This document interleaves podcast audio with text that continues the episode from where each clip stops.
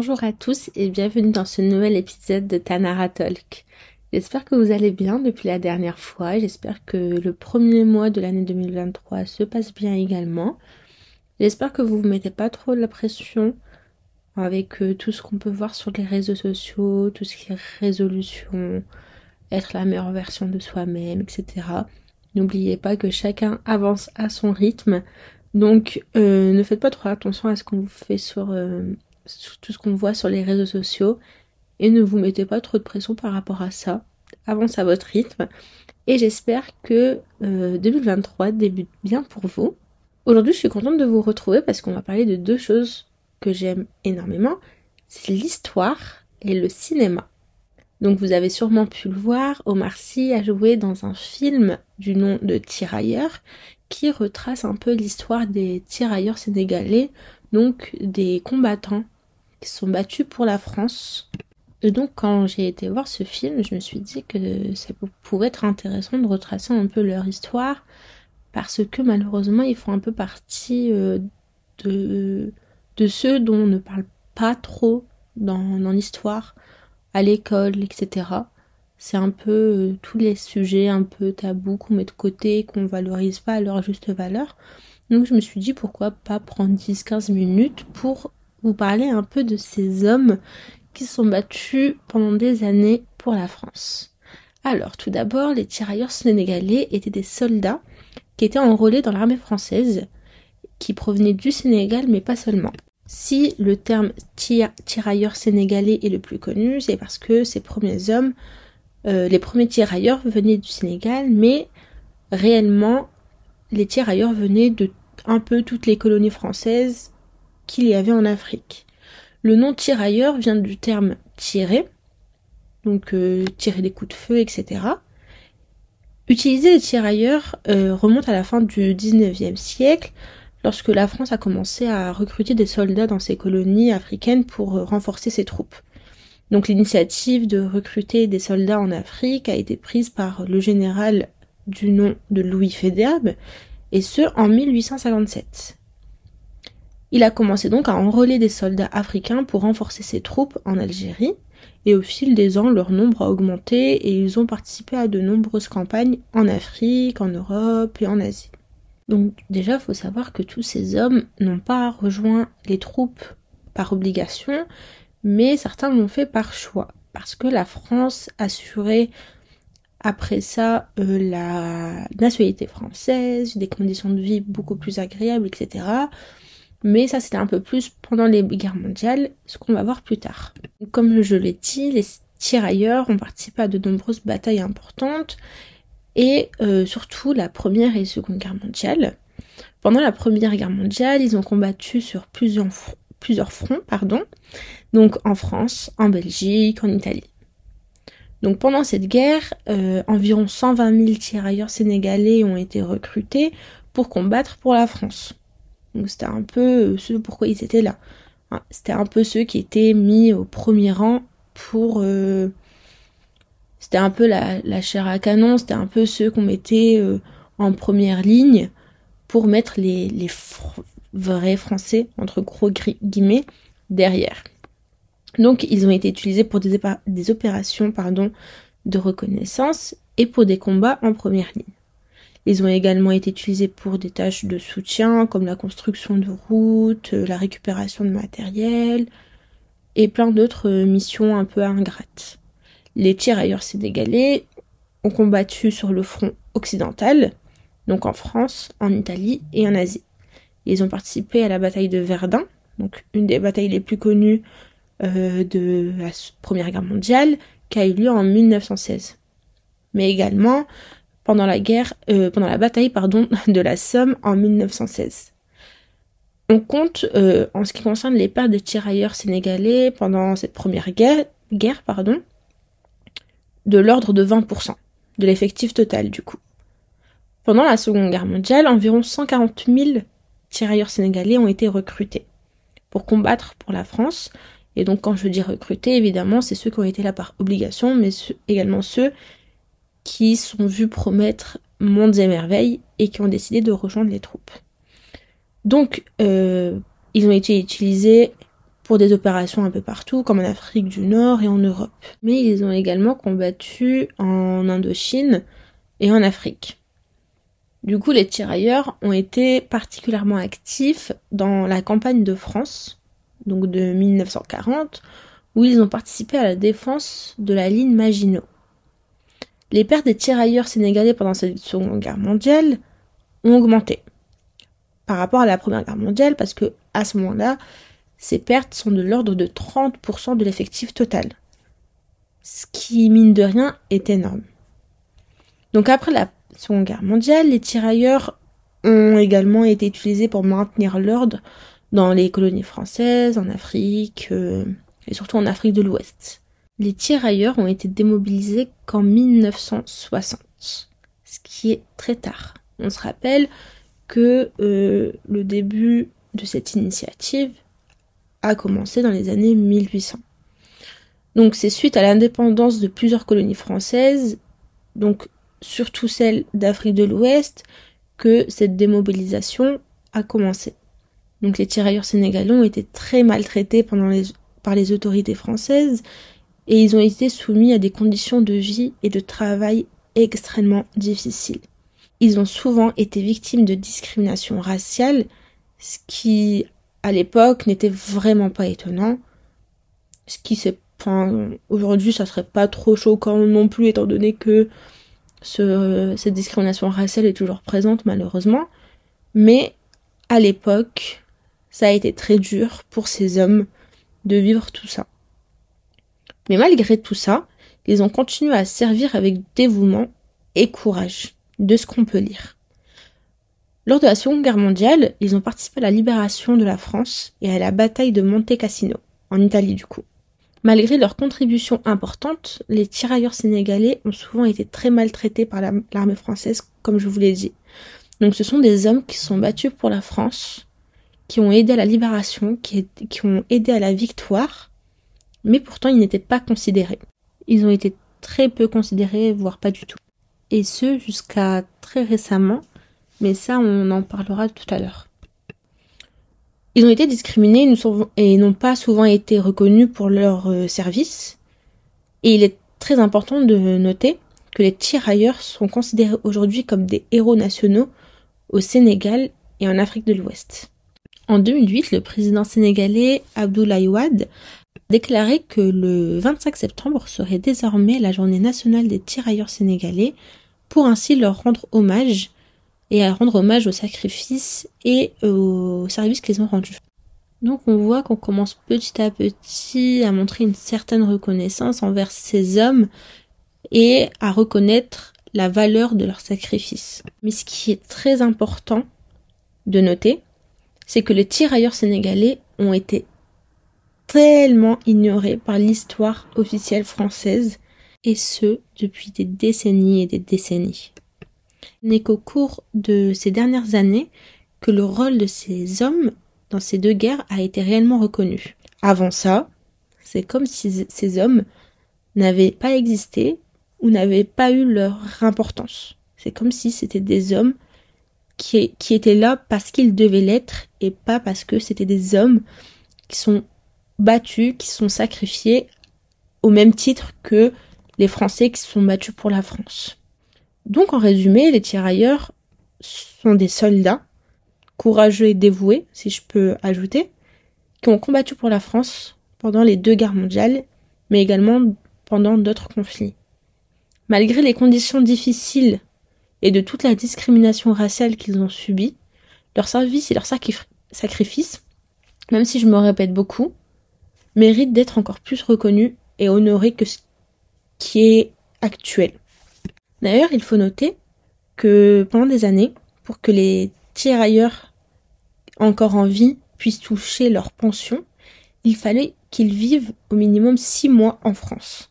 Donc s'ils voulaient retourner dans leur pays d'origine, finir leur vie, ils ne le pouvaient pas car sinon ils ne recevaient pas cette pension.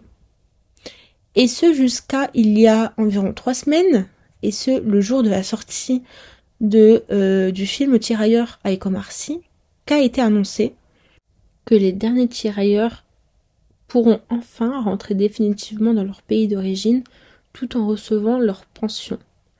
Jusqu'à aujourd'hui, il devait séjourner au minimum six mois en France pour en bénéficier. On apprend du coup cette nouvelle euh, le jour de la sortie euh, du film Tirailleurs et je trouve que c'est assez symbolique et significatif. Donc ces hommes qui se sont battus pour un pays sans réellement avoir le choix pour la plupart pourront enfin aller vivre dans le pays qui le souhaitent tout en recevant la pension qui leur est due et qu'ils méritent amplement sans ce petit chantage, ce petit truc malsain de tu restes au minimum six mois en France pour la toucher. Un peu comme s'ils n'avaient pas déjà donné euh, tout ce qu'ils pouvaient donner à la France. On se rappelle qu'ils sont battus, qu'ils ont subi les pires atrocités et qu'ils ne sont jamais pleins.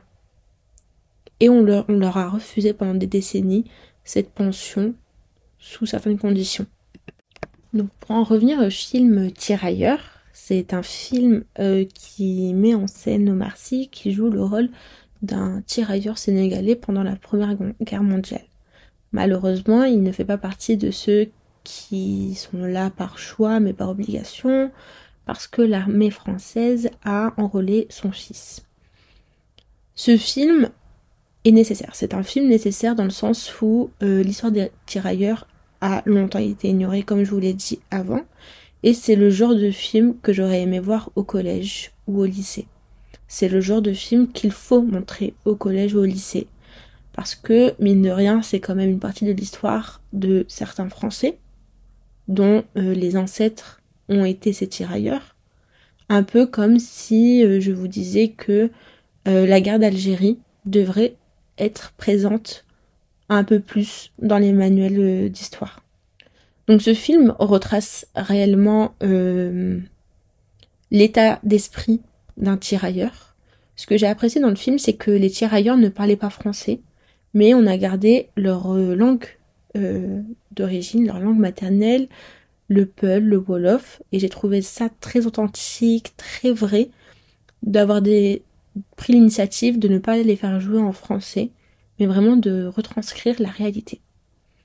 Par contre, ce que j'ai moins aimé, déjà la durée du film n'était pas assez longue, donc on n'a pas pu assez développer les personnages, on n'a pas pu s'attacher comme une... Enfin, on s'attache parce que c'est un film émouvant, mais il n'y avait pas ce truc de les personnages sont assez développés pour réellement les connaître. Autre point négatif, euh, les inégalités entre les noirs et les blancs n'étaient pas montrées sur le front on, voyait juste euh, des soldats noirs et blancs qui se battaient comme des frères sur euh, le champ de bataille, alors que ce n'était absolument pas ça la réalité.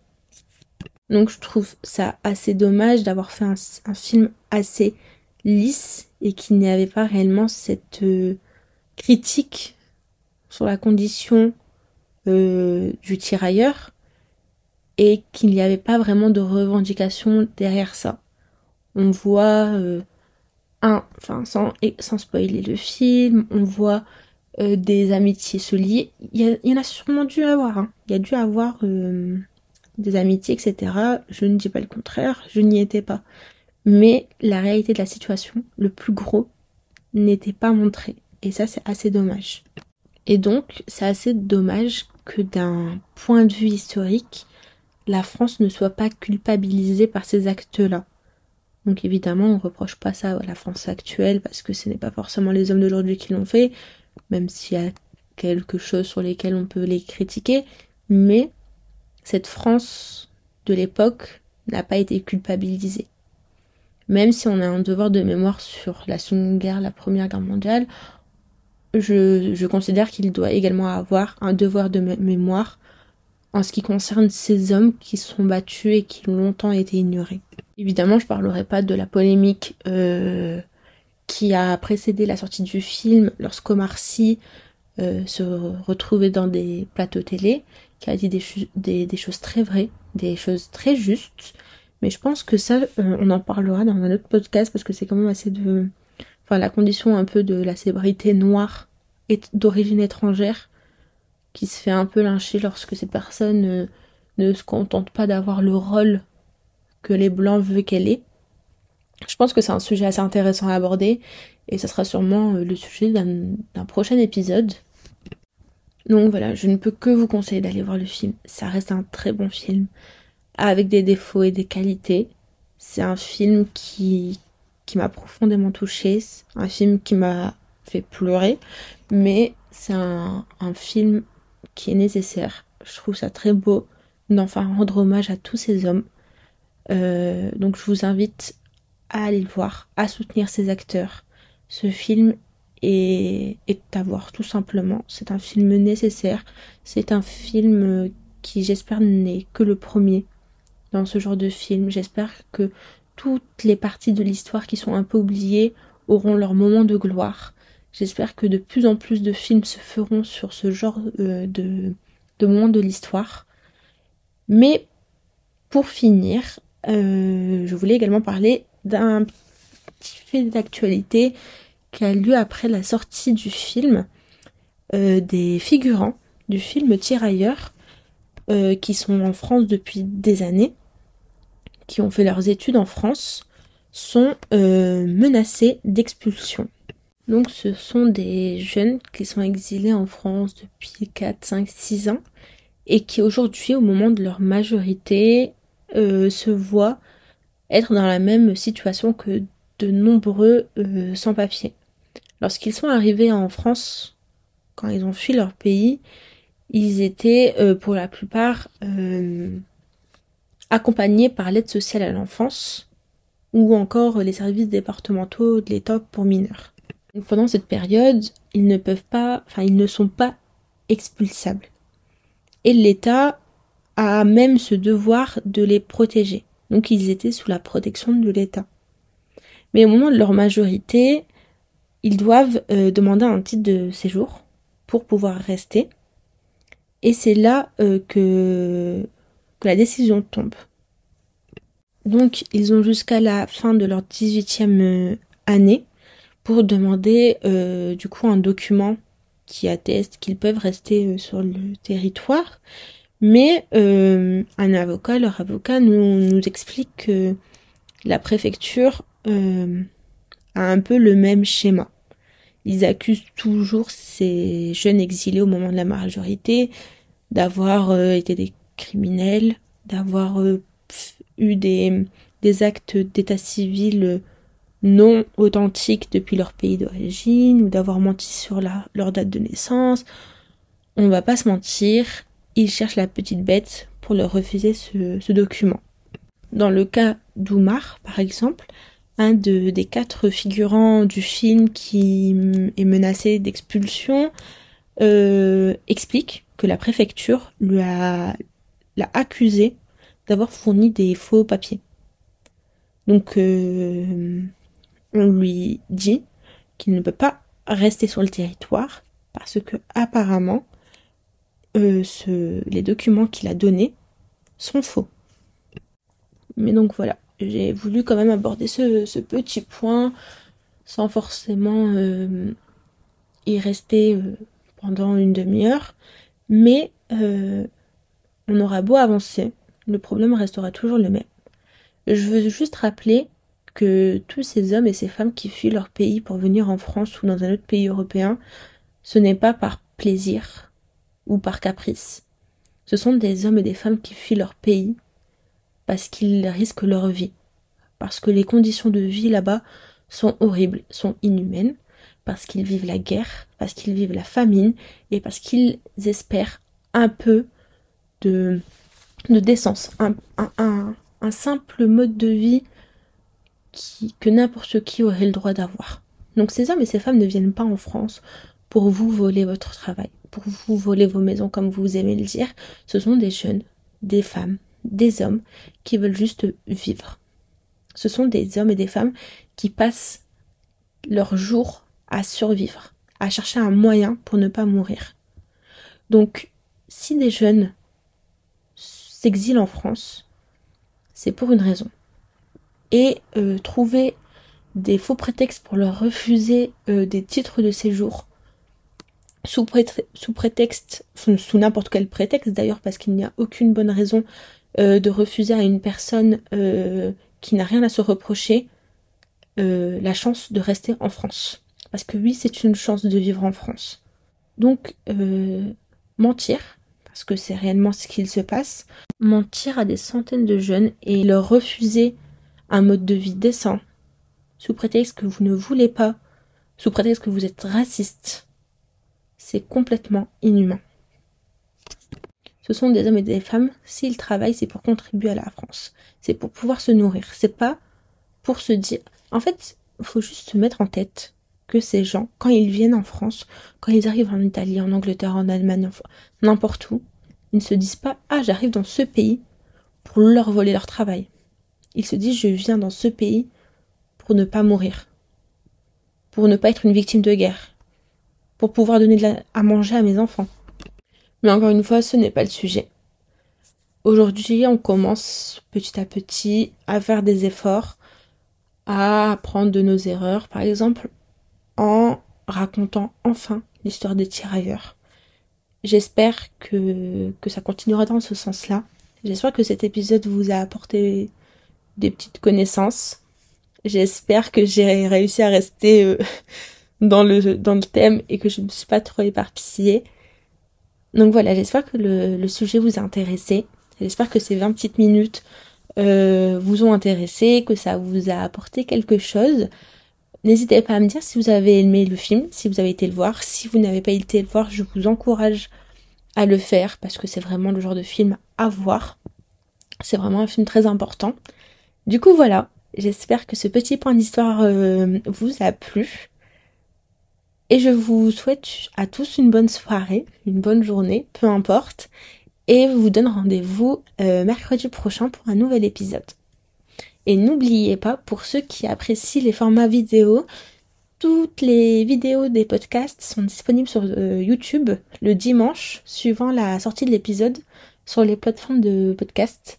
N'hésitez pas à partager les épisodes, les vidéos, tout ça avec votre entourage à nous sur Instagram pour nous donner vos avis ou nous suggérer des sujets qu'on pourrait aborder. Et comme d'habitude, je vous donne rendez-vous mercredi prochain. Jusque-là, portez-vous bien.